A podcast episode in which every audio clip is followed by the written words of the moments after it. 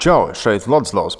Paldies, ka tu klausies arī šo epizodi, taču man te jāpabrīdina par to, ka mana balss skanēs nedaudz citādāk, jo mums ir notikušas tehniskas problēmas. Taču tas tev netraucēs klausīties gan Jāņa Mūsiņa, gan Jāņa Bišķera stāstu par milzīgo piedzīvojumu sacensību caur Silkrodu jeb Zīda ceļu.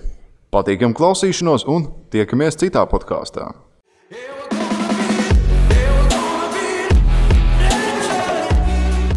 Tu klausies Trendovinovēja podkāstu. Mani sauc Vladislavs Podvīnskis, un kopā ar treneri Jāni Mūsiņu skaidrojam tev, kā trenēties riteņbraukšanā efektīvāk un gūt panākumus sacensībās. Ja sports ir tava sirdslieta, tu esi uz pareizā ceļa. Meklē vairāk informācijas Trendovinovēja mājaslapā, Facebook un Instagram.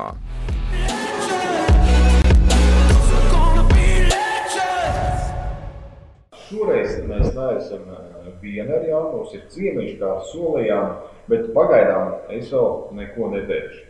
Eh, es ieviesīšu tādus, eh, eh, kā lai saka, niknēmus, lai jūs spējat atšķirt.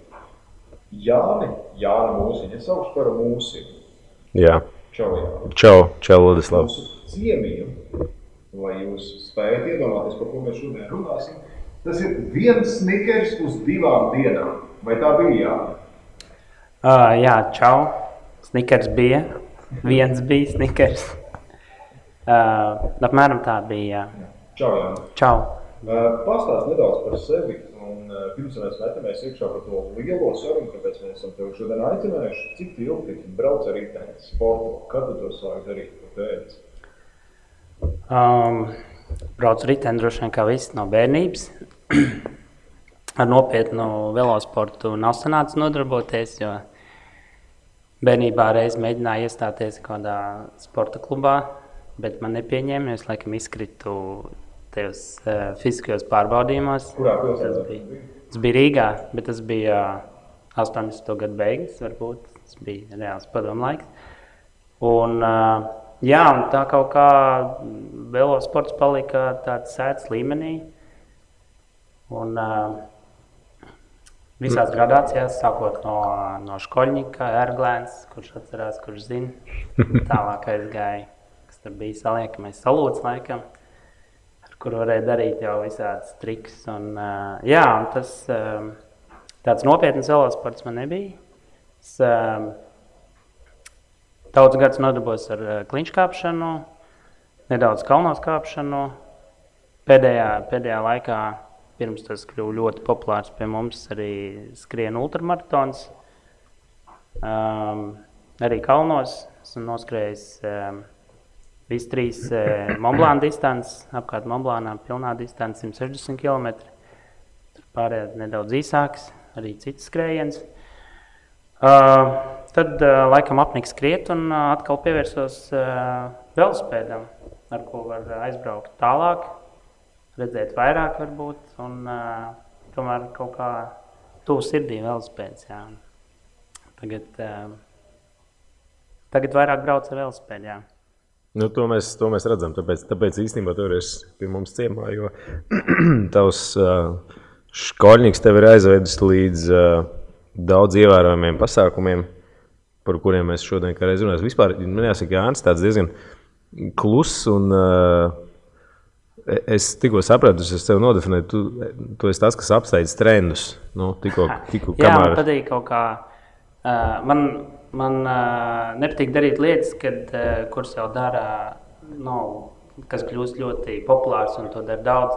Tas pats ar skriešanu. Sākumā likās, nu, vai var noskriet 100 km, nu, var noskriet, vai var noskriet vairāk. Var.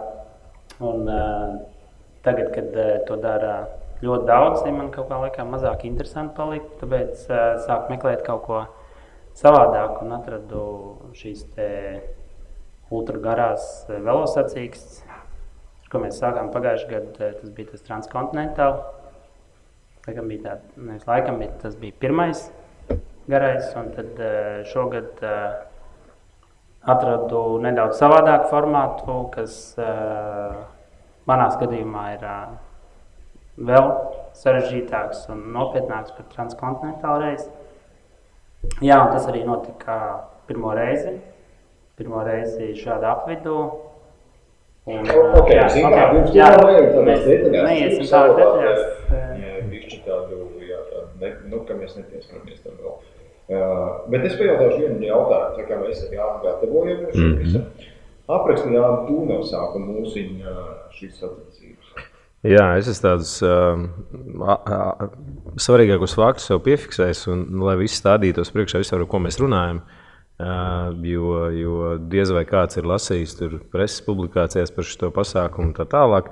Tātad tas, par ko mēs šodien runāsim, ir Silk Road Mountain Race, kas ir 1700 km garš brauciens, vai kā organizētāji viņu definē, self-supported backpack race cauri Kirgistānai ar um, 27,000 augstu metru, kas ir jāpārvar šo 1700 km garumā.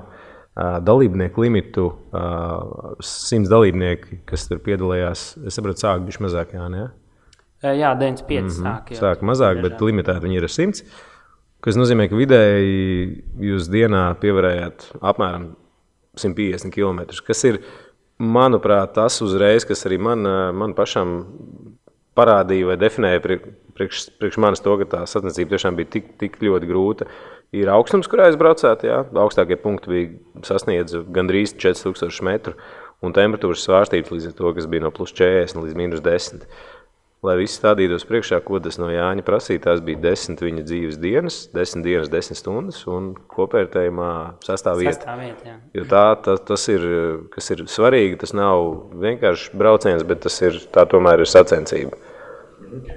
Jā, kā tu aprakstītu šīs sacensības? Brutāls. Nē, tiešām uh, grūts un sarežģīts. Sarežģīts uh, tādā ziņā, ka uh, ir uh, ļoti sarežģīti uh, saplānot visas uh, uh, tā kā ēšanas un, un, un, un, un, un ūdens uh, dabūšanas vietas, jo tas viss ir uz tādiem pleciem. Un, un, uh, tās vietas, kur braucam, ir tiešām neapdzīvotas, mazapdzīvotas.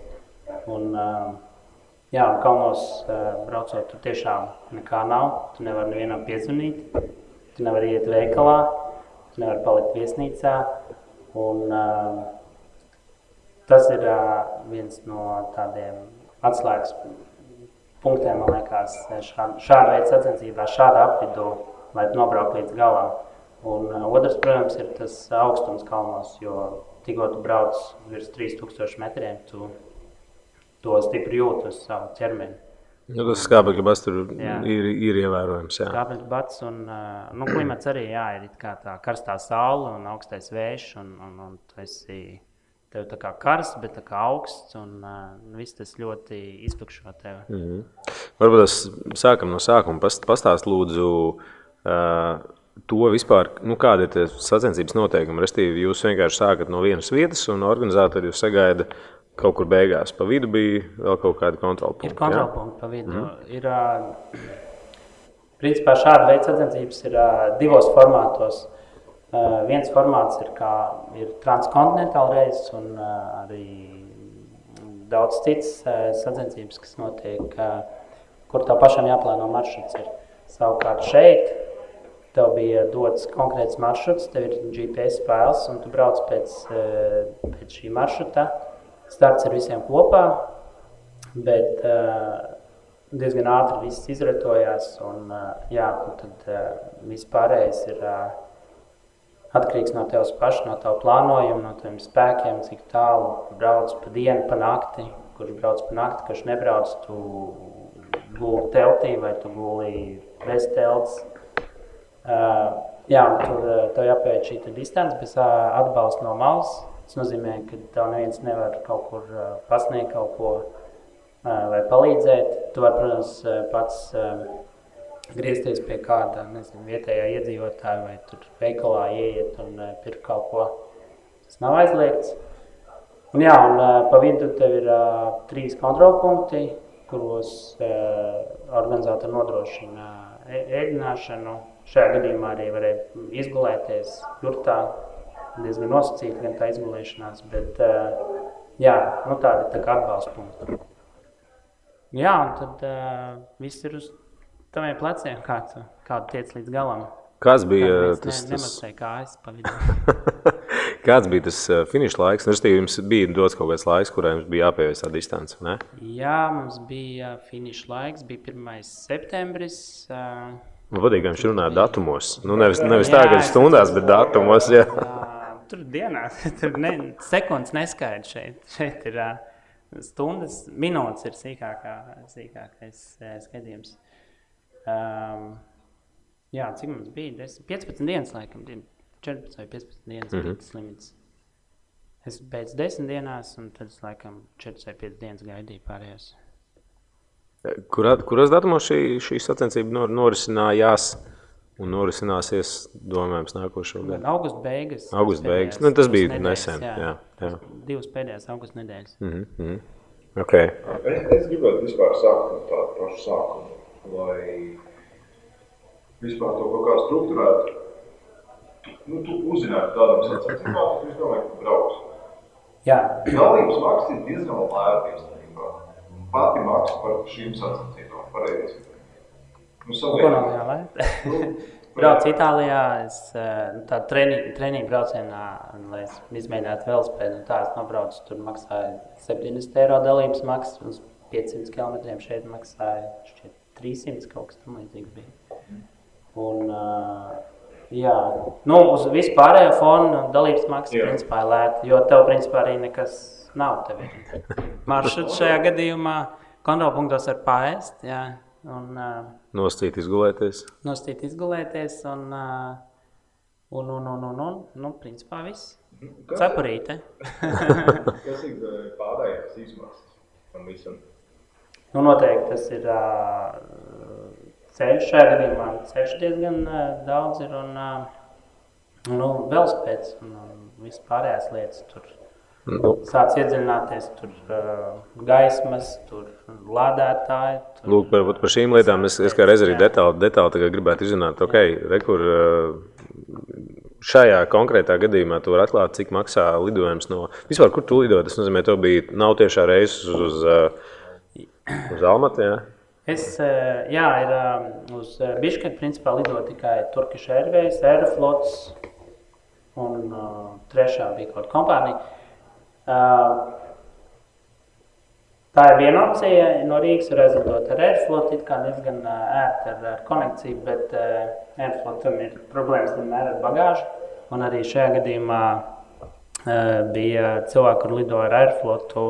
Un viņiem vēl pēc atnāca vakarā pirms starta, jo viņš vienkārši bija pazudis.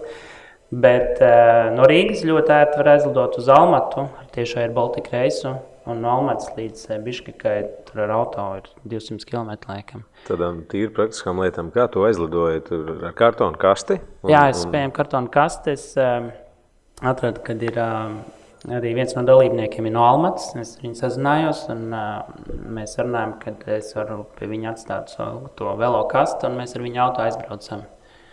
Un uh, arī at atpakaļ atbrauc. Tādā, tādā ziņā bija ļoti ērti un paveicies. Mm -hmm. bet, uh, nu, ja nav tur opcijas, ir taksometrs, iet vai autobus, tad tā var aizbraukt. Cik tu šajā sacensību periodā, respektīvi eh, trases laikā, esi braucis vai redzējis citus braucējus? Principā tā kā šeit viss brauc uh, pa vienu maršrutu, tad cilvēks varēs satikt. Bija diena, diena vai pat divas dienas, kad es nesatiku pilnīgi nevienu. Bet, um, Sakam, tā kā nevienu cilvēku, ja? nē, nevienu braucēju. Ah, ok. Cilvēki Tik traki arī nav. Bet um, šeit mēs kaut kā, uh, kā pēc tam, uh, distances laikā, kā, tur gan telefona zonas nav, līdz ar to nav internets, nevar izsekot līdzi, kur, kur kurš atrodas. Bet uh, izrādās, ka mēs braucām uh, kopā ar Spāniju un Portugāli diezgan līdzīgi. Tad mēs savstarpēji satikāmies un mēs viens otru apzinājām, tā kā atkal kaut kā pamainījāmies. Bieži vien no rīta sapakojot telti un sākot braukt, tur redz, ka aiz kaut kāda līkuma ir arī viens no viņiem gulējis. Jo principā tas temps ir diezgan līdzīgs. un Tas plānojums arī mums bija līdzīgs kur es plānoju vienmēr eh, gulēt zemāk par 3000 metriem, lai nav jāguļ augstumā. Līdz ar to tā, tā, tas, tie posmi bija diezgan līdzīgi mums kaut kā. Tā mēs arī finišējām diezgan līdzīgi. Okay. Saka, Lūdzu, man ir ā, nu, tāda tehniska dabas jautājuma. Ar kādu, ar kādu velospēdu tu brauci? Es šeit izvēlējos, nekad uh, pirms tam nebiju lietojis uh, 27,5 colu, 27,5 plus Mm -hmm. colu velospēdu ar platām riepām, 2,8. mm. Un uh, es paņēmu ar dzelzceļa rāmi, lai viss ir vien, pēc iespējas vienkārši. Jo, nu, ja tur kaut kas notiekās, eh, tad uh, droši vien vienkāršāk ir samazināt dzelzceļa rāmi nekā Bet, ja, kaut kādu karbonu saremontēt. bet uh, riepu, ne, riepu, ratu diametrs ir tāds. 27,5. Uh, jā, pie mums ļoti nav populārs, bet uh, principā viņš ir Nu, populārs. tas- jau tu uzliek 20. Uh, 2,8 riepa, tev tāpat tās tikpat, cik 29. 29. Jā, jā. Tu vienkārši iegūsi Principā lielāku. viņam var uzlikt 29. Un, bet eh, ļoti populārs Amerikā šis formāts, man liekas, ir populārs. Es, nu, es domāju, tādā ziņā, ja kas tad kaut kādā ciemā tur no kāda škorņika varbūt varēja noskrūvēt.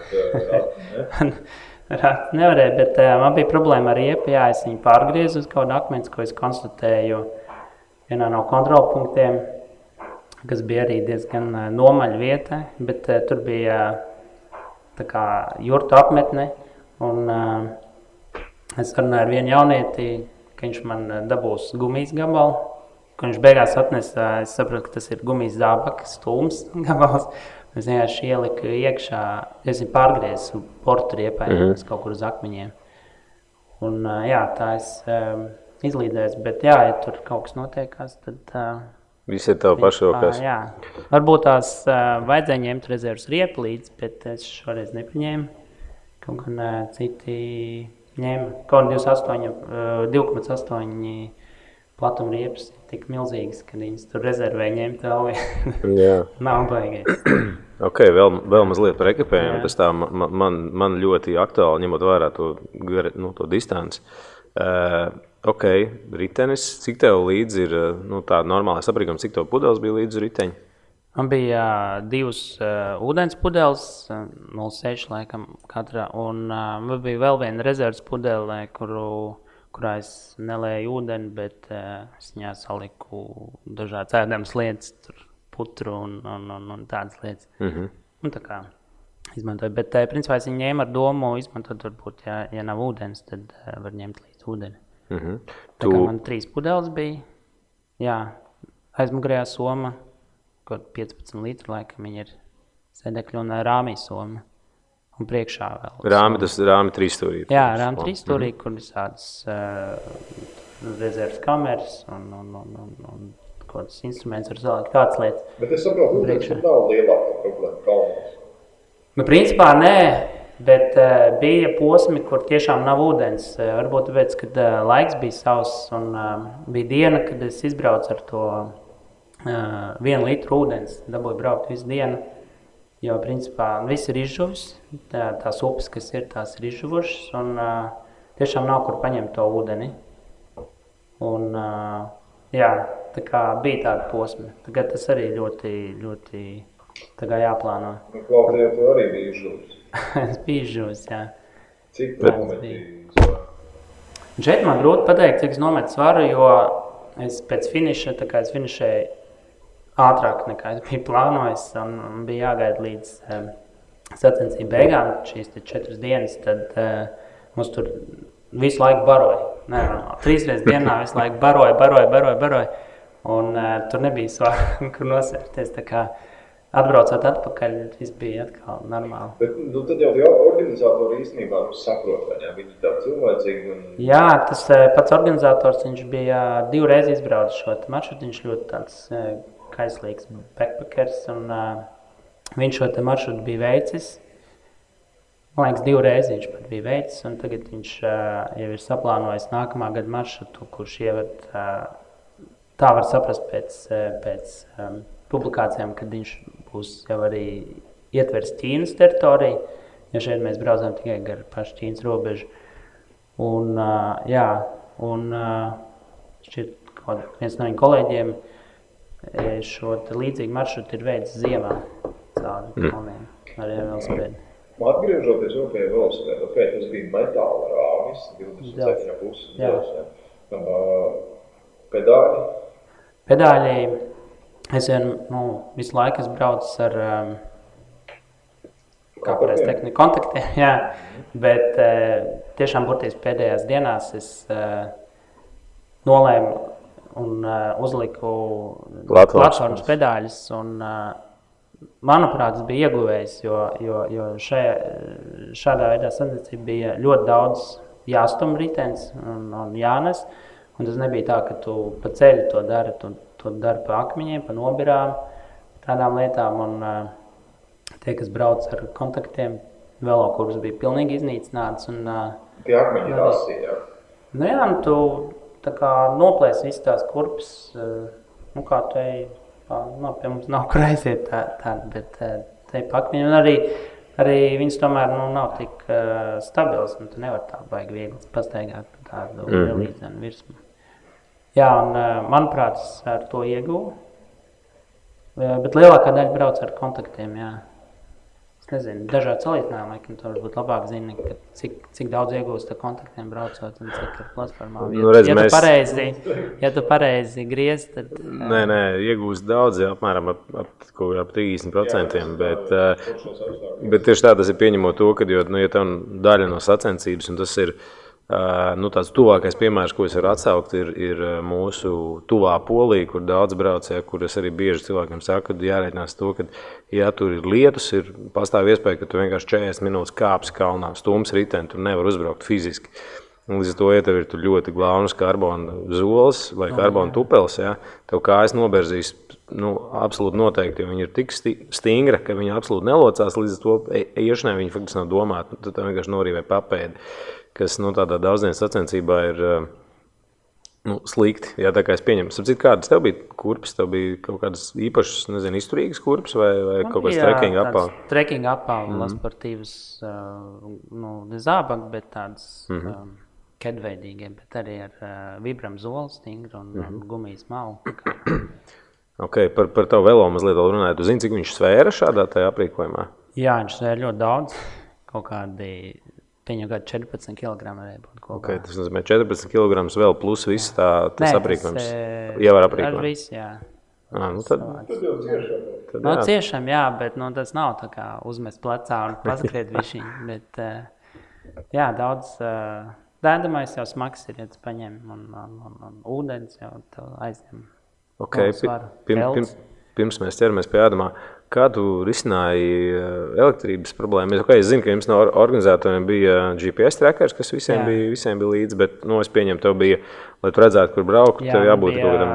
Man bija vienkārši basic Jarmins ETRX 30, kas iet uz baterijām. Uh, Pi- Piedošana, tā kā uz baterijām, baterijām. tā Kā, Baterijām, baterijām, pirkstiņiem, jā. jā okay. Un, eh, bet šeit eh, ļoti daudz varēja ietaupīt uz to, ka uh, viņi bieži slēdz ārā, jo, ja tev ir kāpums tur vairāk desmit km, un tu zini, ka tu tur, nu, tas ir vienīgais, vienīgais ceļš, kur, kur iet, un tu tur pusdienu brauc kalnā, tad uh, man nav vajadzīgs tas.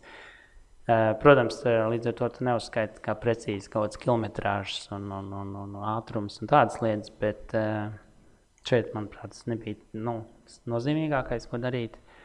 Un, uh, es biju uzlicis dīnāmo rumbu, kas um, ražo elektrību. Līdz ar to man bija gaisma. Gaisma nāk no dīnāmā. Uh, Uz velospēda gaisma. Ja? Jā, mm -hmm. un uh, arī man bija USB lādētājs, kurš varēja uzlādēt uh, vai telefonu vai powerbanku. Mm -hmm. Arī iet no dīnāmā rumbas pa dienu. Piemēram, tu vari lādēt un pa nakti pārslēdz uz, uz gaismu. Tā kaut kā. Okay. Uh, cik daudz tu, tu plānoji ēšanas, cik daudz tu ņēmi līdzi, cik daudz tu paļāvies uz to, kas, kas tev būs maršrutā? Jo es pieņemu, ka desmit dienām paņemt līdzi ēdamo Nē, ir nevar, jā, mm, protams, kad uh, organizatori bija atlikuši GPS failā vietas, kur ir veikali vietējie. Bet uh, bet tas nenozīmē, ka vienmēr viņš ir vaļā. Un, Tas ir stāsts par to sniķeri. ēdams, Jā, un, uh, jā, pirmām dienām es biju paņēmis līdzi travelenču, kas ir sausā pārtikā, kas ir aplēma ar ūdeni ko es vakaros ēdu. Un no rītiem es biju paņēmis līdzi sausās uh, putras auzu un čijā sēklas, kas tiešām ļoti, ļoti daudz dod. Es viņas atjaucu ar putru, es varu pusdienu braukt, man tiešām negribās ēst. Es, es kā cilvēks, kurš nometnē brauc katru dienu 6-5 stundas, tu brauc tik kādas 10, jā? Nu, no gaismas līdz gaismai, jā. Nu, brauc. Es nezinu, kāpēc viņš saka, ka viņš negribējās ēst. Nē, man gribējās ēst, bet... Uh, Nav jau ko. jā, ko, nē, Nu, vat pastāst par šo Bet, tad, eh, mentālo izturību. Kā, kā vispār, ne, nu, kā nepiespiest sevi izrīties un nezinu, un tad jau cerēt uz kaut kādu veikalu. Es uh, nebiju tā, kas neizrījos. Es uh, biju miesti, kur bija ēdnīca, piemēram. Bija, nu, tur es, uh, man liekas, pusi ēdnīca izēdu. un izdzēru trīs litrus kompatu. bet uh, tas varbūt nav arī pareizi un labi, bet uh, zinot to, ka es, ko darīt, gribās ēst, un, un te ir auga silta zupa un, un gaļas gabalā, tad vienkārši to ņem un ēd visu. Bet, um, jā, es nezinu, salduma konfekts gāja uz durā, snikers. Kad tu brauc tajos ciemos, nu, tur tie vietējie, viņi, viņi ir brīdināti, vai viņi zina, kā, ka jūs tur braucat, vai viņi jau to saprot visu laiku. Grūti pateikt, viņi ļoti neitrāli, viņi draudzīgi, principā, no, ja tur bērni, protams, tur skrien klāt, jā, tur rokas tur dod un uzsist vajag pieci un tā. Un, ā, jā, tā kā es ā, braucu nosacīt pa priekšu, nu, pirmajā ešalonā, tad ā, Desmitniekā. pirmajā desmitniekā, tad varbūt tās tie ciemnieki nemaz arī tā neievēroja, ka tur kāds baigi regulāri brauc.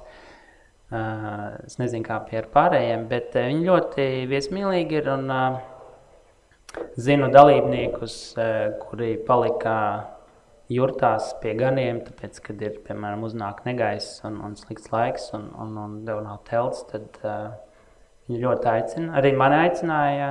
Tas ir maksas pakalpojums. Nē, nu, vienkārši tu brauc, uh, kā Kirgīzi ir nomadi, viņi pa ziemu dzīvo ciematos, un vasarā viņi dodas kalnos ganīt savus govis un, un, un zirgus, un dzīvo jurtās, reāli dzīvo jurtās, kur nekā nav.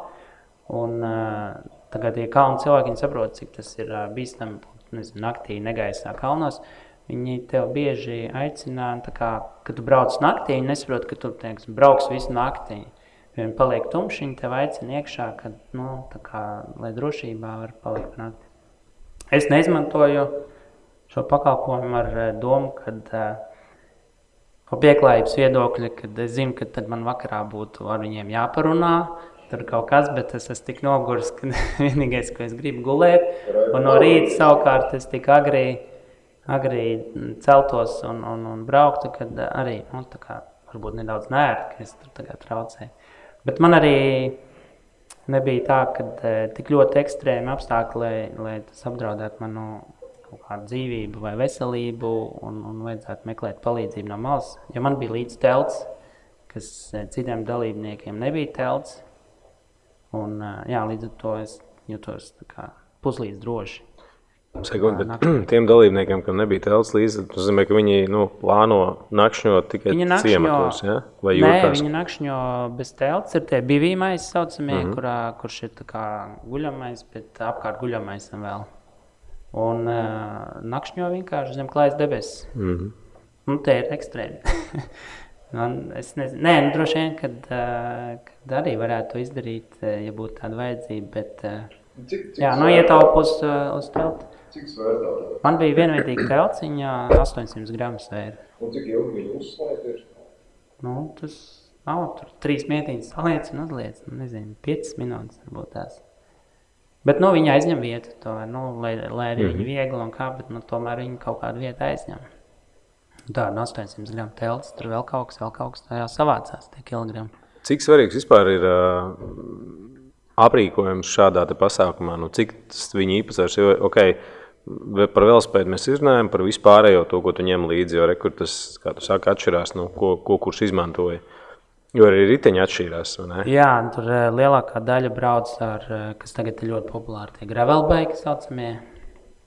Un, eh, Bet uh, kopumā vis, visiem uh, bija secinājums, ka šāda veida sacensībām MTB velospēds ir uh, piemērotāks, jo tomēr tas gravelbikes par šādiem neceļiem arī ir grūti braukt. Viņam ir šau, nu, salīdzinoši šauras riepas, viņam ir uh, dropbāri, ar kuriem arī varbūt tehniskos posmos varbūt nav tik, tik uh, mm -hmm. komfortabli kā ar flatbāriem braukt. Un, uh, jā, Viņam nu, nav amortizatori, visticamāk. Nu, nav amortizatori, bet uh, man arī nebija amortizatori. To es neizjūtu. Varbūt tās amortizators mazāk, bet uh, tas, ka uh, kaut kā nezinu, stabilāk jūties un drošāk ar, ar, ar lielākām riepām, ka viņas pa tiem akmeņiem var braukt un, un, un, un ne, nestraukties par to, ka var pārsist vēl kaut ko. Un, uh, jā, nekipējums, protams, ka, nu, ja tev ir uh, vieglāk telts un, un, mazāk vietas aizņem, vai tev, vai tev ir siltāks guļamais. Arī šeit bija um, obligāti ekipējumā, obligāti bija jābūt guļamaisam, kurš, uh, ar kuru var gulēt mīnus grādos. Uh, vai no nu dūna jakai un guļamaisam. Lai, nu, reāli, ja tev ir mīnus grādi, lai tu nenosaltu tur, jo palīdzības no malas šeit nu, bija diezgan nosacīta. Tu arī izsauc kādu no malas, bet ņemot vērā to, ka ir tik nošķirtas vietas un uh, Kirgīzijā nav glābšanas dienesta un helikoptera kā ir Alpos, kur tu principā ja ļoti nogurst ar piezvanīt un atbrauc tā pakaļ. Šeit Tad brauc Bobiks, jā, organizatoriem bija trīs pavadošie Bobiki, kas, ja viņš tur var uzbraukt vai iebraukt tajā vietā, tad viņš to var atbraukt pakaļ, bet jautājums, cik ilgi laika tas prasīs. Tas nebūs tā, ka viņš būs pēc stundas klāt, viņš kaut kad atbrauks. Tā kaut kā. Saka, jā, ne obligāti aprīkojumā bija arī kaut kādi um, medicīnas kiti, kas bija jums jāņem līdzi jāvada. Jo, nu, pieņemot to situāciju, ja tu teiksi, jā, bija jābūt pirmās palīdzības aptieciņai. Mm -hmm. Un, nu, ko tur kaut kurš uzskata par pirmo palīdzību? Uh, nebija tik tāda smaga definitīva. Nu, kaut kāds pretsāpju līdzekļi pārsienami tādas lietas.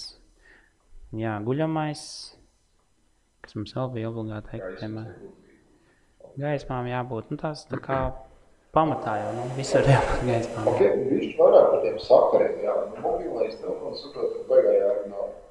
Nu, jā, mobilo telefonu varbūt par tām dienām trīsreiz palādēju, jo nu, viņš visu laiku izslēgts ir, jo tā zona nav, tur īpaši nav jēga viņu turēt ieslēgtu. Un sakari, vienīgais sakars, kas ir, tev ir tas GPS trackers, uz kurā ir uh, trīs pogas, kur nu, viena no kurām ir saspoga, ja nu, tev galīgi e, kā, dzīvību apdraudošas briesmas, tad organizatori iedarbina visas iespējamās glābšanas lietas. Tad bija tas, kā viņi arī nosauca par uh, maksas pogu, kur tu nospied, uh, un tev organizatori atbrauc uh, pakaļ ar mašīnu, kas maksā liekas, 250 eiro kaut kas tāds. Un, uh, jā, un, un šeit vēl bija interesanti, kad um, lai būtu visiem skaidrāks, eh, kas ar tevi notiek, tad, eh, ja tu plānoji apstāties ilgāk par četrām stundām, šķiet, nu, piemēram, nakšņotāji, ko tev bija jānospiež, ok, poga. Ka ir skaidrs, ka tu plānot apstāties, nevis ar tevi kaut kas noticis, un tu tur esi kaut kur palicis. Nē, viņš automātiski sāk, ja tu sāc kustību, viņš sāk rādīt, ka tu kusties. Un... Lai nav tā, ka tu vienkārši brauc un tad pēkšņi apstājies, un neviens nezina, kāpēc tur stāv trīs stundas. Varbūt tas jau pakrits nemaņā un, un, un netiec tālāk. Bija apcīt kādi gadījumi, kad uh, cilvēki izsauc šos palīdzību savus spogām, vai tu nezini? Man šķiet, ka viens izsauc to, to maksas, pogu. Man, es uh, neesmu tāds simtprocentīgi pārliecināts, bet uh, man liekas, ka finiša balītē klīd runas par to kaut kur. Bet, uh, nē, nē, es neteiktu, bet šeit diezgan draudzīga atmosfēra bija. Jo tas tāds pirmreizējs pasākums, kur vēl nav tas varbūt tās tā, tā kā es saucu, cīņa par sekundēm, kur tur nu, katrs viens otru cīnās. Un šeit bija tiešām tāds izaicinājums, jo neviens nezina, vai, nu, cik ātri vai var nobraukt, to, kā var nobraukt. Protams, pirmais uh, līderis, kas nobrauca Viņš kā aizbrauc, tā aizbrauc. un, un, un, un, un, un. Bet nu, skapēc, viņš vairāk profesionāls sportists. Viņš jau tur brauc brauc sponsoriem. Kā- Naudas balvas nebija. jā. Nē, šādās sacensībās arī transkontinentālā tev nav nekādas naudas balvas. Tev nekā nav. Bet tad, tad, varētu, tad mēs varētu ar, ar transkontinentālu salīdzinājumā varētu teikt, ka šis tāds, tāds draudzīgāks pasākums. Un, Jā, ā, jo man, nu, pēc manām sajūtām, transkontinentāli, par cik viņš jau ir ā, seši gadi, viņš ir kļuvis par tādām, nu, tā kā tāds mm, vairāk ā, jā, kā sacensības, mm -hmm. kur cilvēki jau cīnās, kurš ātrāk aizbrauks. Un, un, un, un. Tā tas jau visi jau zina, ka var to izdarīt. Jautājums tikai, cik ātri to var izdarīt. Mm -hmm. Un kāds ir saplānojis, un, un, un kurš ātrāk aizbrauks kādā veidā. Un, uh, nu jā, šis savukārt ir uh, tāds, kur neviens nezināja. Nākamgad droši vien būs savādāk. Nākamgad jau, jau, jau būs informācija no šī gada, un, un, un tu vari, vari saplānot un, un, un cīnīties jau par kādiem nezinu, laikiem, jau definēju, cik tu gribi nobraukt. Šogad tev bija tā, ka tu steidzies. Steidzos. Tā kā sacensība, no brauciena laikā. Laikam nē. Es nezinu, šeit tiešām bija tāds. Uh, kaut kā jā, nebija tā, tā, tā, tā, tā sacensības stresa. Vienkārši bija tas, eh, tas bija tāds stress par to vidu un izaicinājumu, bet eh, nebija tāds sacensības stress. Jo, jo jā, arī man bija jā, jau sākumā definēts uzstādījums, kad es vienkārši gribu nobraukt, saprast, eh, kā tas ir. Man nebija tā, ka es gribu nobraukt desmit dienās vai tur, um, 11 dienās. Un, uh, tā, tādā ziņā man nebija stresa. Vien nākamgad, ja es brauktu, eh, tad eh, nu, jau droši vien definētu sev kaut kādu mērķi, nobraukt kaut kādā laikā vai, vai ātrumā. Un tad jau izslēdzās uzreiz tāds stresiņš, bišķiņ, Ko tu pamainīji? Kad kāds- ko es pamainītu. Varbūt vieglāk kopumā jā, uztaisīt, bet uh, visā visumā es biju ļoti apmierināts. Jā, riteni. Viņš eh, nebija nekāds tur high-end gals. Viņš bija diezgan tāds uh, vidējs velospēds, bet uh, droši vien dināmā rumbu neliktu, jo šajā gadījumā viņi maz kur noderēja, jo pa tumsu ļoti maz brauc. Jo tie ceļi ir tik slikti, un, un, un, un, un arī tie kāpumi ir tik gari un ilgi, ka tas ātrums ir tik lēns, ka tā dināmā rumba jau vairs nedarbojās.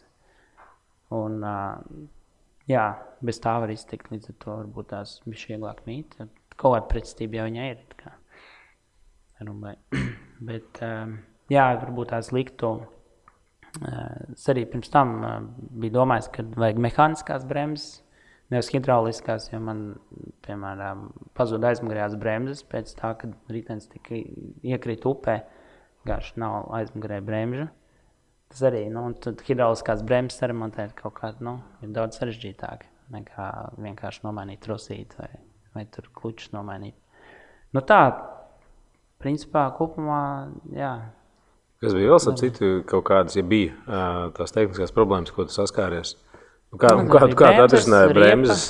Tu brauc ar priekšējiem tikai, ja? Jā, brauc. Nē, viņas bija, viņas vajadzēja pumpēt. Tas Jā. laika, pumpē, pumpē, pumpē, tad jau aiziet. Un, un, un. Bet uh, brauc priekšējā. Bet uh, tas bija augšā, tas notika 3800 metros. Es pieņēmu, ka tur arī tas um, spiediens kaut ko mainīja. Es nobraucu mm -hmm. lejā. Uh, nonākšņā nākamā dienā jau viņas jau bija ciešams, jau varēja jau ir, nospiest līdz galam, tad jau viņš ķēra kaut ko. Bet uh, kas interesanti arī, arī būtiski mainās spiediens riepās. Tu uzbrauc augšā, nu, riepa liek tik cieta, norādes lejā, viņa atkal ir uh, mīksta. Un uh, tie augstuma kritumi ir tik lieli, kad, uh, kad uh, nobraucot lejā uz trešo kontrolpunktu, man bija tukša ūdens pudeļa, viņa bija pilnīgi pl- saplicināta. Jā, jā. Tāda, nu, Tā kā, tā kā lidojot lidmašīnā. Nu, jā, līdzīgi, tas nobrauciens tik ātrs ir kopumā, ja tur ir ceļš. Nu, tu arī fiziski kaut ko sajūti? Augsts Fiziski. Jā, braucot augstu, nu, pirmās dienas bija, protams, ir bijusi tā kā slikta duša. tā Kā, uh, tu nevari visu laiku braukt, visu laiku gribi apstāties, attēlsties, un, un, un, un, un, un, un galva dūle tāda ir. Nu. Jā, no rīta pamodies, ja tu guli augšā, tas viss aizpams, jo skābekļi nav.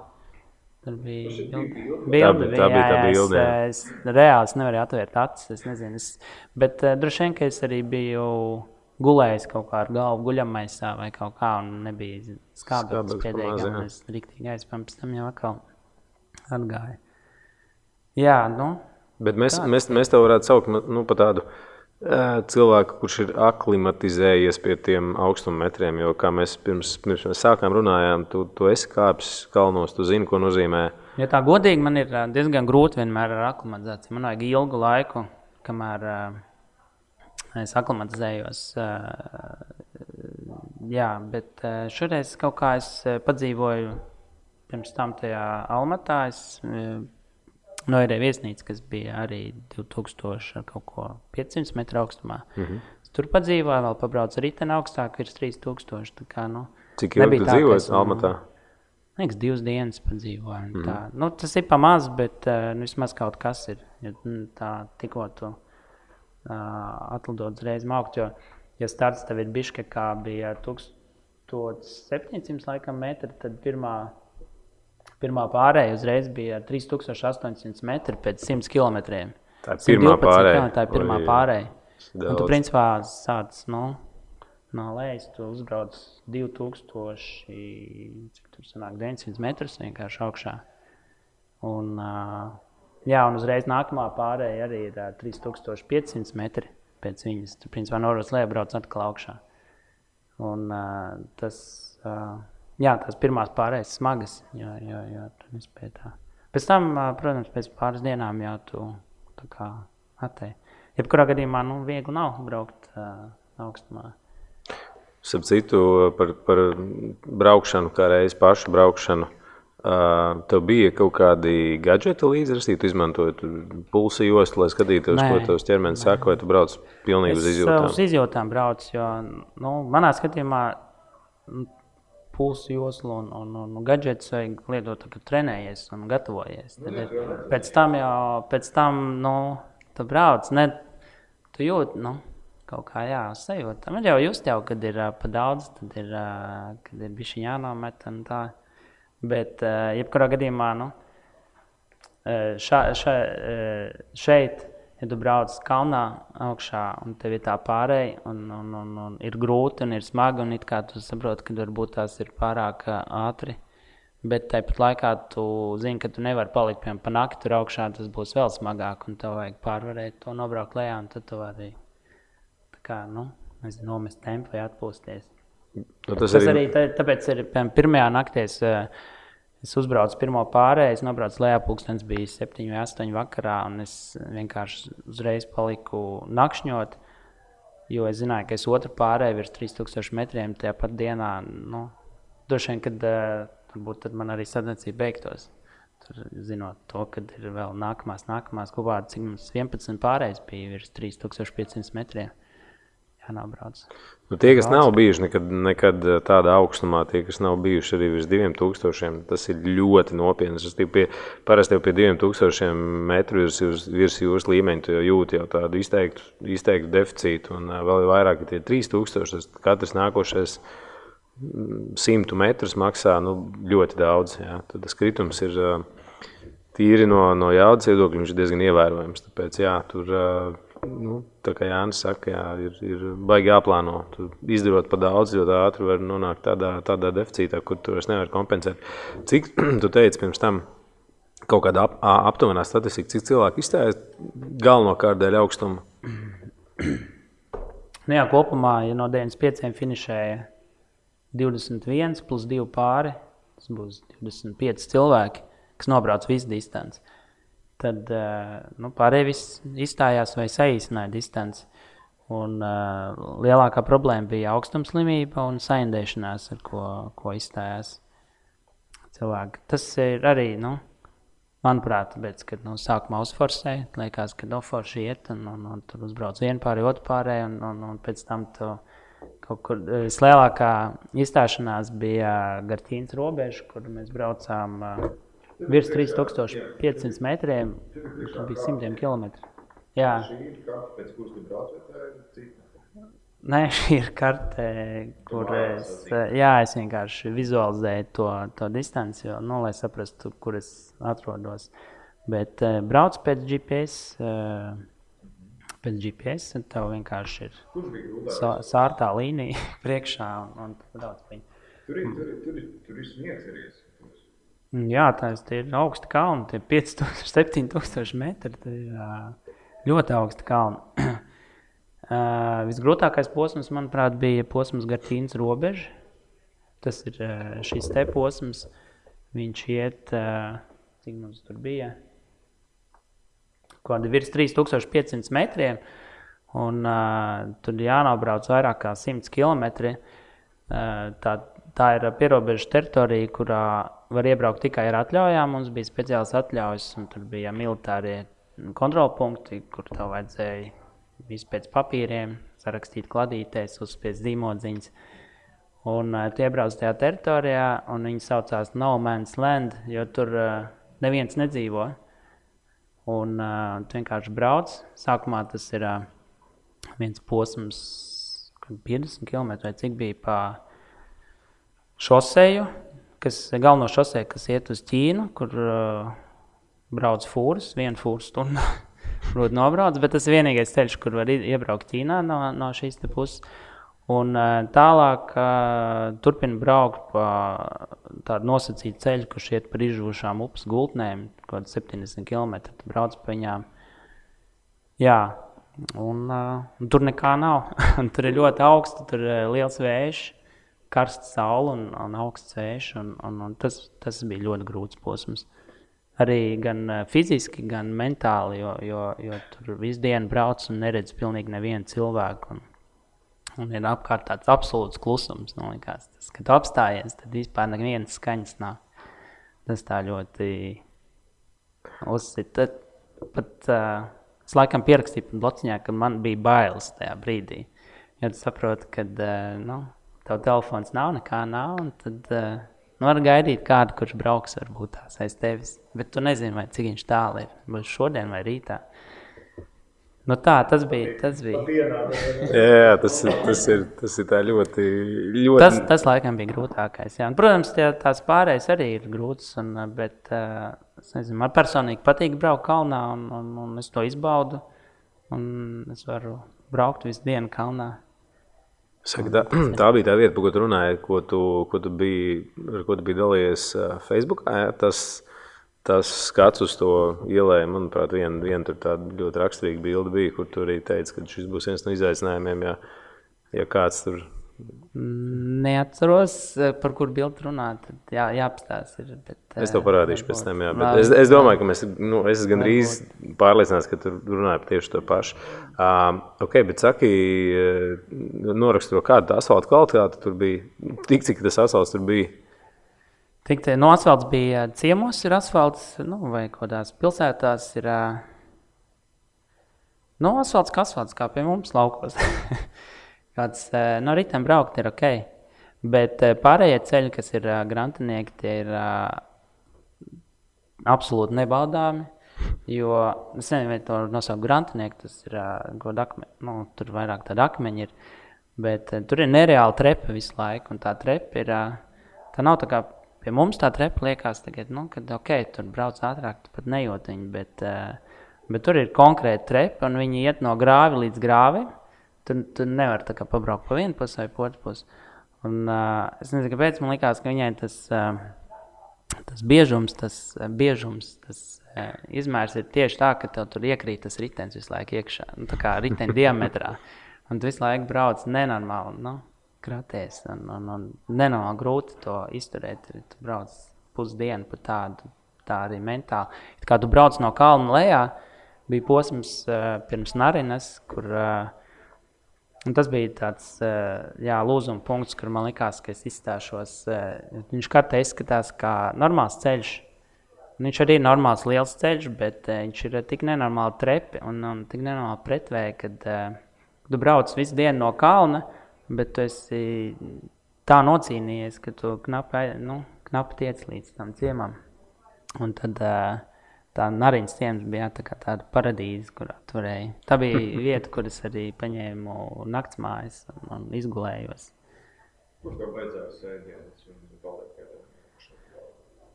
Nedēļas beidzās uh, posmā, kuras jā, es uh, paļāvos uz, uh, uz to, ka bija GPS failā atzīmēts, ka tur ir veikals.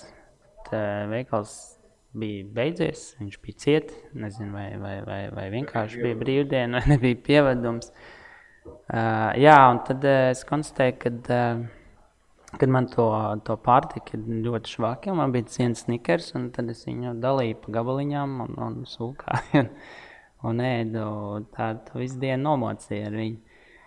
Uh, jā, un tas arī tā, tā baigi iztukšā droši vien nenāk par labu veselībai.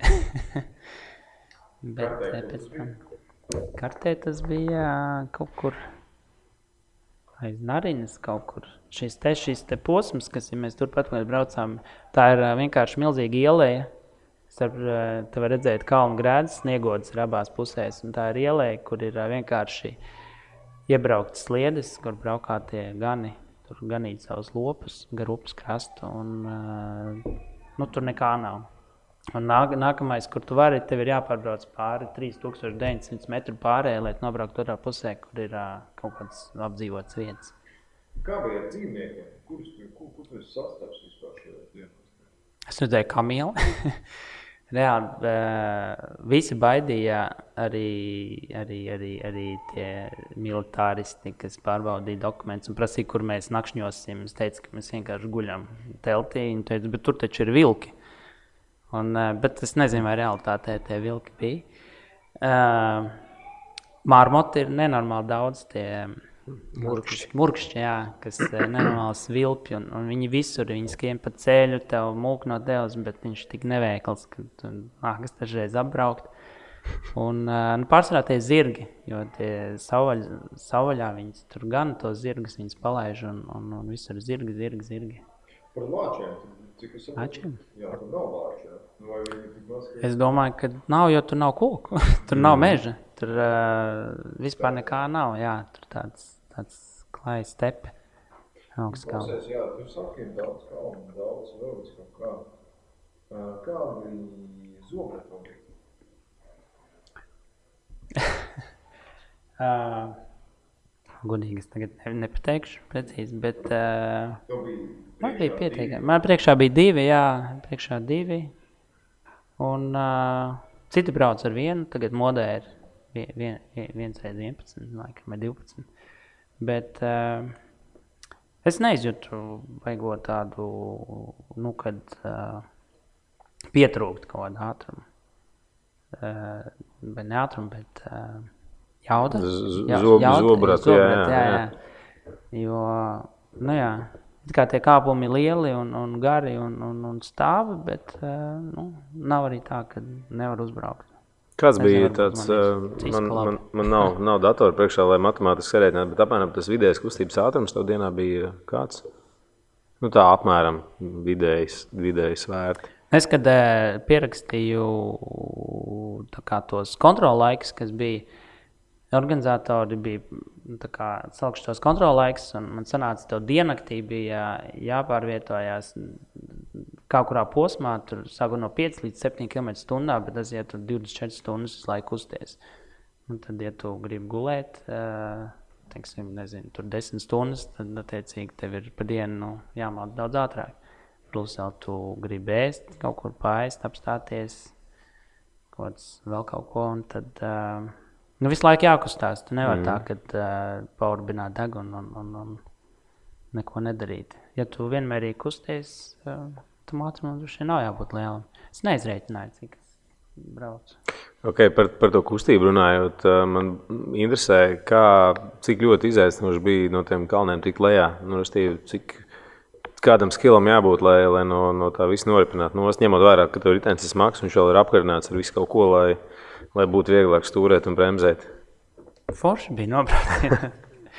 Tas bija man mīļākā ceļojuma. Bija, tur bija ielicis, man liekas, 6 km. Bija, Jā. cik tur tie 11% vai cik tur bija.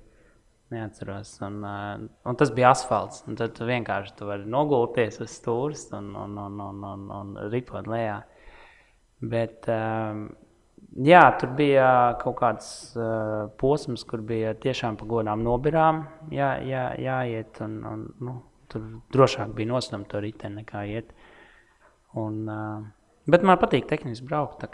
Tas ir labāk nekā braukt pa taisnu grāmatnieku. Tur visu laiku mīt. Un, uh, bet, uh, jā, jāsagatavojas tam, ka uh, tas nav vienkārši pa ceļu no, no, no, nobrauc lejā.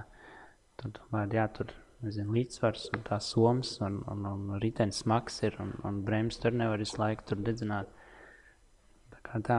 Tev nācās arī bremžu klučus mainīt? Vai, vai? Jā, es nomainīju vienreiz bremžu klučus. Un, jā, vēl viens taupīja, bet tā arī aiztaupīja līdz finišam. Mm -hmm. Riepas es pieņemu, pēc tam bija. Riepas es izmetu ārā, jā. jā. Uzliku jaunas. Jo viņas tie sāni tika sagriezti uz akmeņiem. Varbūt arī tāpēc, ka uh, liels tās riepas ir, šaurākām, mazākām riepām, varbūt tās arī nav tik traki. Bet, um, jā, trešās vietas finišētājs, viņš brauca ar karbonu riteni, viņš finišā konstatēja rāmī plaisu pa visu augšējo trūku. Kā, viņš bija priecīgs, ka viņš to neredzēja distancē. Tas ir diezgan drosmīgs. Jā, šādā, šādā pasākumā karbona rāmi tomēr tas tāds, man liekas, ka diezgan liels risks ir. Jā, jā jo tur jā, akmeņi un, un, un kāda triecieni ir, jau nevar prognozēt. Mm. Kaut kā tā. Cik tu vidēji dienā gulēji? Kāds tev tas atgriežas? Šeit gulēja ļoti daudz. Tāpēc, kad nu, iestājās tumsa, iestājās augstums, un tā tumsa, tā braukšana tāda diezgan nosacīta. Un, līdz ar to es arī nolēmu vienkārši gulēt un, un no rīta līdz ar gaismu celties. Kas arī vienmēr bija katru rītu izaicinājums, jo no rīta viss vienmēr ir sasalis augšā. Tev viss ir ritenis apsarmojis, viss tur tāds ledains ir, kamēr tā telts arī ar ledus kārtu. Kamēr tā nu, tā kā noparina, tad slapi jāved līdzi. Tad, uh, jā, bet salīdzinoši daudz es gāju gulēt, nezinu, 9, 10 gāju gulēt. Un cēlēs 6, 6 jā? jā mm. liekas, tur. Nu jā, salīdzinājumā droši vien, ka transkontinentālai par cik tur ir asfaltāti ceļi, jā, tur tu vari braukt. Naktī, jā visu laiku braukt. Mm. Šeit arī dalībnieki, kas brauc pa nakti, nu, līderis, protams, brauc pa nakti, bet uh, es uh, kaut kā jā, neredzēju tam vajadzību pēc tā. Mm -hmm. Tagad tā. Kāda ir laika atšķirības starp tevi un līderi? Līderis atbrauc uh, divas dienas ātrāk par maniem. Man joprojām fascinēja, ka mēs runājam par dienām. Runa. Mēs desmitajā dienā mēs finišējam trīs cilvēki. Jā. Pārējie pēc tam bija tur 11. tur ir, un, un pēdējie tur tajā 11. dienā bija. Jā, pirmais bija pirmais, otrais, un trešais arī bija, man liekas, ar dienas starpību. Mm. Finišēja, un, un, un mēs finišējām. Man, man tāda nu, vēl tīri pra, praktiski, praktiski jautājumi ir galvā stāv.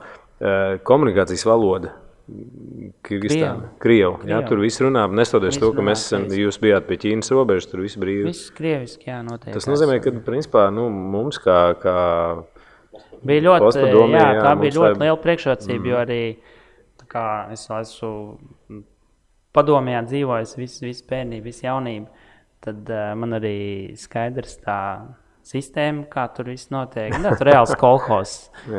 un, uh, tad uh, nebija ar to problēmu, bet uh, tur kaut kādiem britiem vai amerikāņiem vai jaunzēlandiešiem vispār nu, šķiet, ka nesaprot, ka, kā, kā tā var. Un, uh, jā, un bieži bija tā, kad es tulkoju. Bija, bija smieklīgs gadījums pie uh, militārā kontrola punkta. Es atbraucu, bija naktis jau, un, un pēc redzēju, ka gaismiņa ir, ka vēl kāds brauc un atbrauc viens beļģis. Uh, kurām bija, tas bija ļoti, nu, es abrīnoju to, to čali. Viņam bija sākusies, aizmirst nosaukumu, tā slimība, ka, kakls netur, ka galva netur, mm -hmm. kakls netur galvu. Ir uh, garo distanču braucējiem, tad jā, ir tā, jā, jā. Jā, ir kaut kāds nosaukums. Un viņš atbrauc, un uh, viņš bija atrisinājis šo problēmu. Viņš bija uzlicis dropbārus otrādāk, nu, tā kā pilnīgi, lai viņš tā, nu, tā sēdpozīcija ir augsta. Uh, Un zem zoda viņš bija, lai tā galva nekrīt lejā, viņš bija palicis to līdz papīra. Un tas uh, zaudēts man prasa, tagad, nu, kas viņam tur zem jakas ir. Viņš saka, to līdz papīra. Viņš nevarēja saprast, laika. Paškam to līdz papīra ir galvas. Jā, un, un, un, un, un tas bija tāds apbrīnojams čels. Un, uh, mēs ar viņu nonakšņojām kopā. Viņam nebija telts. Viņ, mēs nakšņojām, viņš nakšņoja caurtakā. Un, uh, viņš no rīta bija gatavs izstāties un teica, ka viņš brauks prom. Bet uh, mēs kaut kā sarunājām, es viņam atstāju, ko īstenībā nedrīkst darīt. Viņam palīdzēju, es viņam atstāju. Man bija tā sal... šķīstošā kafijas saldā, tāda tā, pretīga. Es viņam atstāju to, lai viņš izdara siltu, un, un, un sarunājām, ka viņš jau pagulēs. Un, un, un, un, un, un, un tad viņš pieņems lēmumu, nevis uzreiz izstāsies. Un beigās mēs viņu satikāmies. Viņš atbrauca pēc pāris dienām. Viņš bija viss vis nobraucis arī ar savu tolīdz papīru zem kakla. Tas viss atlikušo darbu viņš brauc. brauc. Viņš brauc visu laiku ar to tolīdz papīru un, un apgrieztiem drobāriem. Un tas tas fantastisks čels.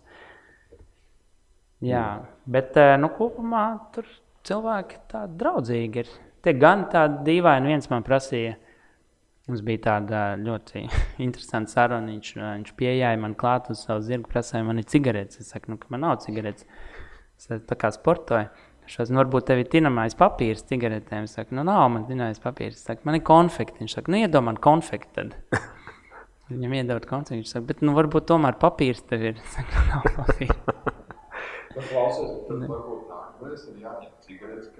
Jā, īstenībā pirms braukšanas prom man bija pierakstīts, ka es nopirkšu cigarešu paciņu. Jo es biju kaut kur lasījis formos, dzirdējis, ka, nu, ka viņam tas tā kā, tā Vērtīgi. kā vērtība ir un tad, nu, nezinu, kaut kā tā kā pacienāt un tā, bet es aizmirsu. Bet bija redz, ka tāds gadījums, kad uh, tiešām prasīja cigaretes. Nē, tajā brīdī nē, varbūt tā bija vēl viens gadījums. Tas gan bija tāds dīvaināks. Es braucu, bija nobrauciens, un uh, es uh, biju ieplānojis, ka es paspēšu līdz kontrolu punktam vēl pa gaismu. Es tur diezgan ātri varēju braukt. Tas bija sakarīgs ceļš. Jau. Stāvs nobrauciens, un priekšā bija gani, kas zina aitas pa to ceļu. Un, uh, nu, viss, un tas ceļš ir aizņemts, un tu nevari tur it kā izbraukt cauri tām aitām, jo nu, tas mašīna tu vēl var tur tā izbakstīt. Viņas riteni tur grūtāk. Uh, un, un viens no tiem ganiem viņš pieeja man klāt un prasa, vai man ir nauda. es saku, nav naudas. Un tad ar to mūsu saruna beidzās. Bet, nu, tāda dīvaina tā saruna. Tāda, nu, viņš, vienkārši- viņš tur tāds jāja savu bisu pār plecu. Un, un, un, nezinu, ko teikt. Es teiktu, Nu, principā, nu, Likums ir jā, tam, kuram ir vairāk munīcijas. Ir, jā. kuram viss ir. Jā, tāds. Klau par valūtu, jā, runājot. eh, Kas bija tā norēķina valūta? Es nezinu, kas ir Kirgistānā. Kirgistānā Somi. Man jūka ir Kazahstāna, Kirgistāņiem ir ā, vieniem ir Somi un vieniem bija vēl kaut Un Tas nozīmē, ka tu biji, biji spiests vai tu samainīji naudu un paņēmi attiecīgi līdzi. Paņēmu, jā. Man jau, pa- laikam, bija šī pietrūka. Es vēl bankomātā ņēmu naudu vienā no ciemiem kaut kur pirms bankamā. Nu, pie, tā ir pri- principā ciema, kočko, nu, tā ir tā kā pilsēta. Jā, tur, nu, tur tā nav, nav tā, ka tur vispār nekā nav, bet eh, tajās eh, ciemos pilsētās tur jau ir, bet eh, starp viņiem ir ļoti nu, lieli tie gabali un tur nekā nav. Jā, tur es uh, paņēmu bišķi. Tāpēc, kad uh, nu, ar karti nekur nevar norēķināties. Protams, jā. tāds. Saka, pēc mūsu kaut kādām tādām valūtas vienībām, jā, cik, ir, cik tev šis te viss desmit dienas vēl izmaksāja? Nu, es, es gribu saprast, Jā, jā, vai tur viss ir lēti, dārgi vai, vai, vai kaut Nu, kas manuprāt, uh, tur nav tā, ka baiglēti viss ir. Ceļš salīdzinot ar to, ko dabūjām pretī. Nu, mm -hmm. to, to kvalitātes servisu. Nu. Nav arī, eh, nav arī, arī, arī, arī dārgi. Bet, eh, nu, kā kur vietām, tur pie tā izsaka ezera ir eh, ļoti, ļoti kā turistu, turistu apmeklētas vietas, un tur tā kā tāds kurorts ir. Nu, tur pāriesti dārgi. Tur pat, man liekas, virs 10 eiro var nu, pāriest. Nu, tas ir dārgi mm. priekš tās vietas. Uh, savukārt, uh, nu, veikalā tur nopirkt maizi un, un, un kaut kādas lietas. Tās nav dārgas. Gadā ziņā lētāk nekā transkontinentālā nobraukt. Jā, tur, Jā. jā. tur ir, uh, tur, protams, ir visa Eiropa. Jā. Jā. Saka, lūdzu, par tādām uh, nu, ar higiēnu saistītām lietām. Es saprotu, ka to līdz papīrs jums bija līdzi, vai ne? Tāds Nu. papīrs bija līdzi. Jā. Kā jūs, kā, kā jūs risinājāt jautājumu ar, ar, kaut Tur ir kādiem? interesanti, ka, uh, ka tur nav kur paslēpties. Jo tur nu, tur ir klājš. Tur Nav nav koku, koku. Tur nav arī tādu. Nu, Lielākā daļā nav arī tādu kaut kādu akmeņu vai klīnspuķu, kur tu vari aiziet. Vienkārši ir tā iela, ja viņi vienkārši tādi ir. Tāda. Un eh, vietējiem ir uh, tur ierīkots tādas, um, tā kā pie mums dažreiz pasākumos, kādreiz rīkoja četri mietiņi un plēvi apkārt, un tad tu vari aizslēpties aiz viņas. Nu tā, plānoju kaut kādā, tad es ciemā vai izmanto izdevību aiziet. Nu, klausies, jā, bet uh, visas, teiksim, nu, visas drēbes, šortus, uh, Jā, kas ir ar šortiem? Ir šorti, jā. Ir šortējā.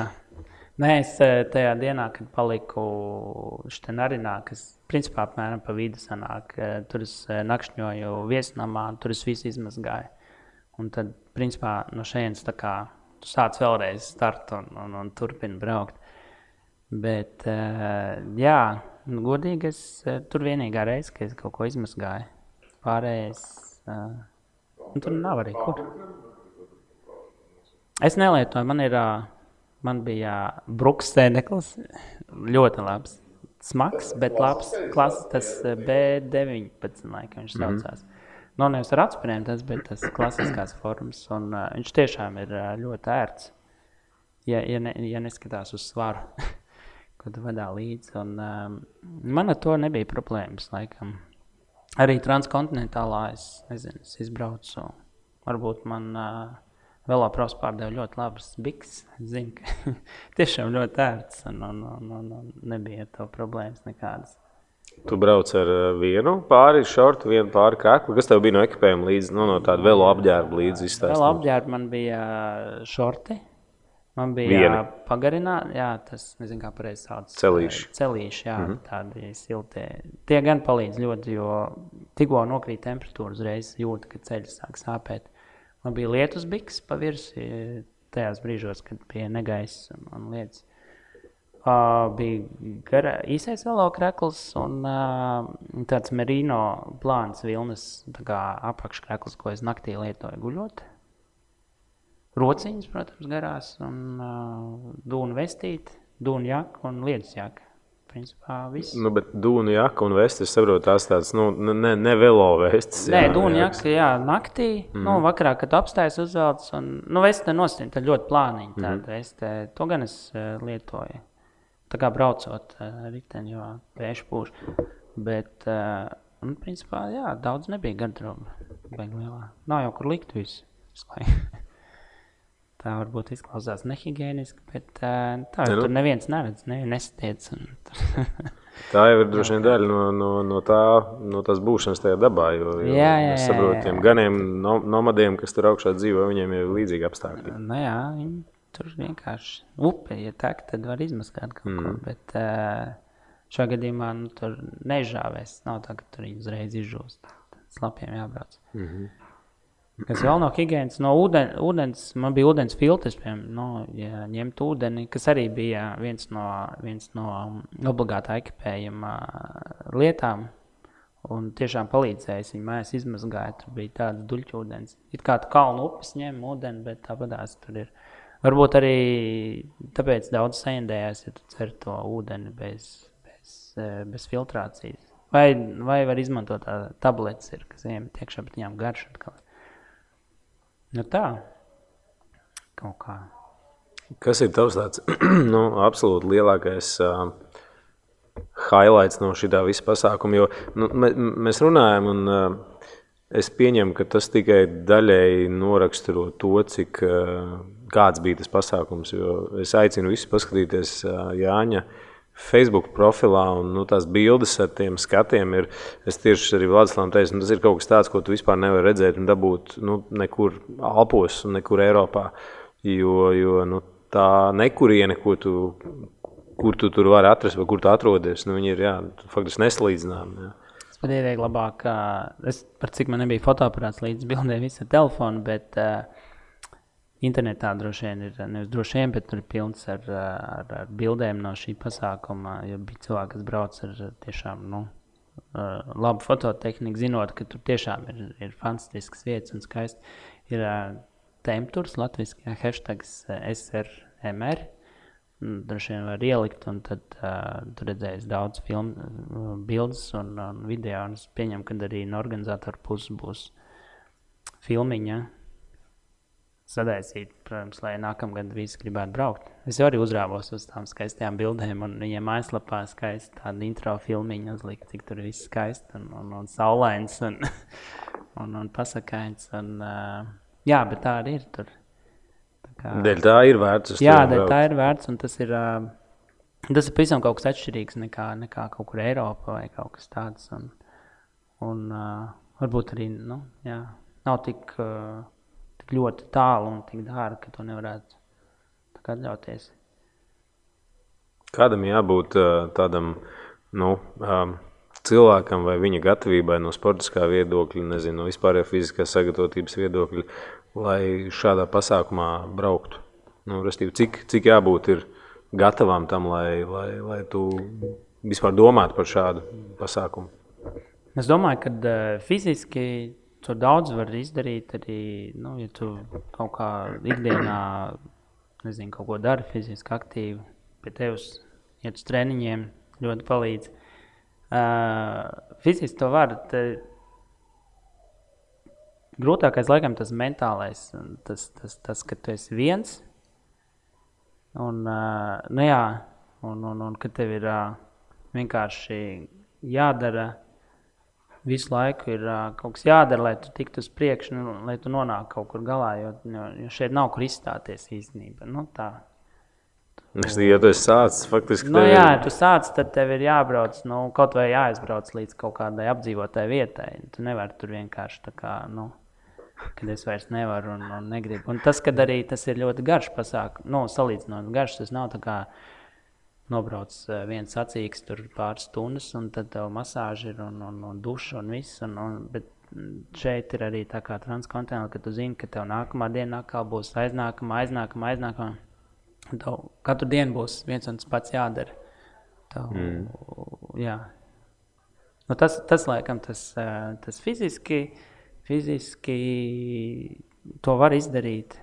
Būt tās, mm, nevis varbūt tās, bet noteikti tad vajag uh, būt bišķiņ pieredzēji kaut kur kalnos vai aizbraukt, uh, padzīvot vai, vai, vai nu, lai saprastu par to, kas, kas, kas notiek, piemēram, kad noriet saule, tas nav tā, ka, nu, ir tāds patīkams uh, saulrietis un, un, un silts vakars. Tur noriet saule ir viss mīnus grādu uzreiz. Ir.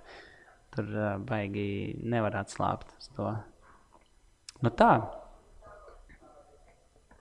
Jā, um, saka, Jāni, nu, man tas jautājums uz mēles jau pašā sākumā. Nu, pēc šāda pasākuma, kurš noticis pirmo reizi, es saprotu, diezgan veiksmīgi noticis pirmo reizi. Kas ir nākošais, kur tu brauks?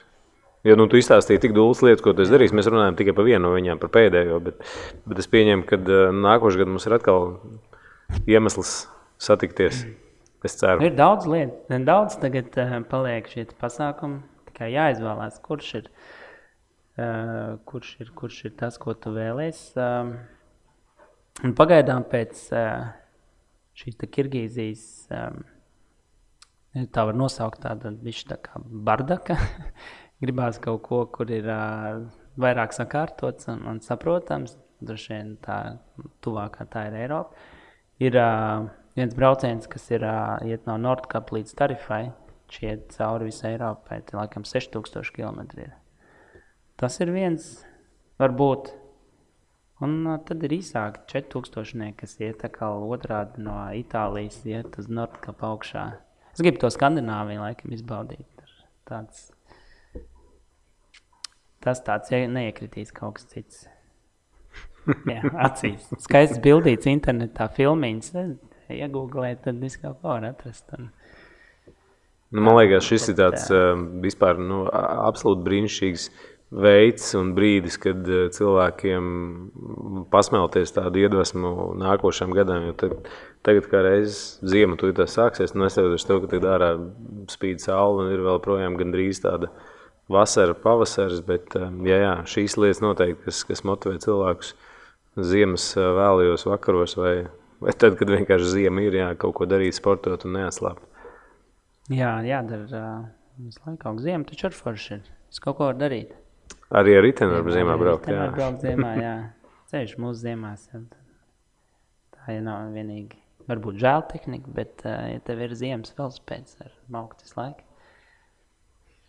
Nu, paldies, tev, Jānis, ka tu biji šeit. Pastāstīji, no manis ir pēdējais jautājums. Vai tu redzēji, satiki kosmonautu pirmnieku? Nē, es, viņu redzēju filmā, bet es viņu neredzēju. Tiešām es vai nu, Tas bija pa turistu atziņām.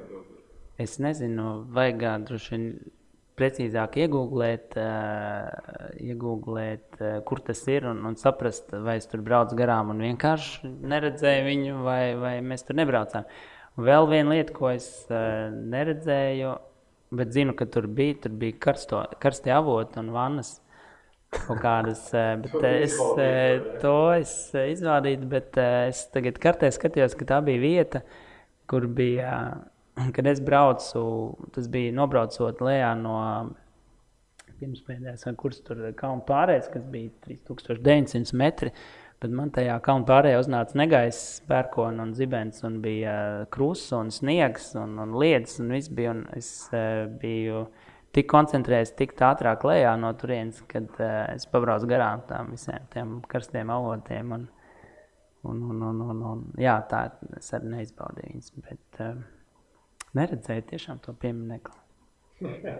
Nu, Bet viņš filmiņā ir. Jā, jā, tas arī prasījām. Tāds ir. Forši, paldies, ka veltījāt laiku šeit būt, mums pastāstīt, iedvesmot citus un uh, dalīties ar savām uh, sajūtām par to, ka var braukt arī un baudīt riteņbraukšanu citādi nekā mēs to darām ierasti. Jā. Šis varbūt tās, ā, ja drīkst piebilst, ā, varbūt tās tiem, kas jau jūtās nedaudz vecāki, lai skrietos ar jaunajiem. Tā kā, jā, es arī nejūtos vairs tik jauns, man ir pār pa 40. Tad, ā, tad šis tāds, jā, ka tu jau ņem uz tā kā mentāli un, un, un, un uz savu uzkrāto kaut kādu pieredzi un, un fizisko sagatavotību. Tad tu vari šīs dienas, nedēļas tur, uh, cīnīties ar sevi un, uh, un sev kaut ko pierādīt, ka tu vari vēl. Uh, jā, varbūt tās manā skatījumā varbūt tās tādas. Bet, uh, protams, tas nenozīmē, ka nevar arī jaunie ņemt uz ātrumu un, un, un, un uzstādīt kaut kādus mērķus un pierādīt, ka uh, dzīvojot šeit, var arī ātri nobraukt kalnos. Daudz jau to darījuši. Tā kaut kā. Forši, paldies, Jā. paldies, Jāni, paldies par Jāni un Paldies. paldies, paldies ka klausījāties. Paldies, Jā. ka uzaicinājāt. Tiekamies nākamajā podkāstā. jā, čau, čau visiem! Eu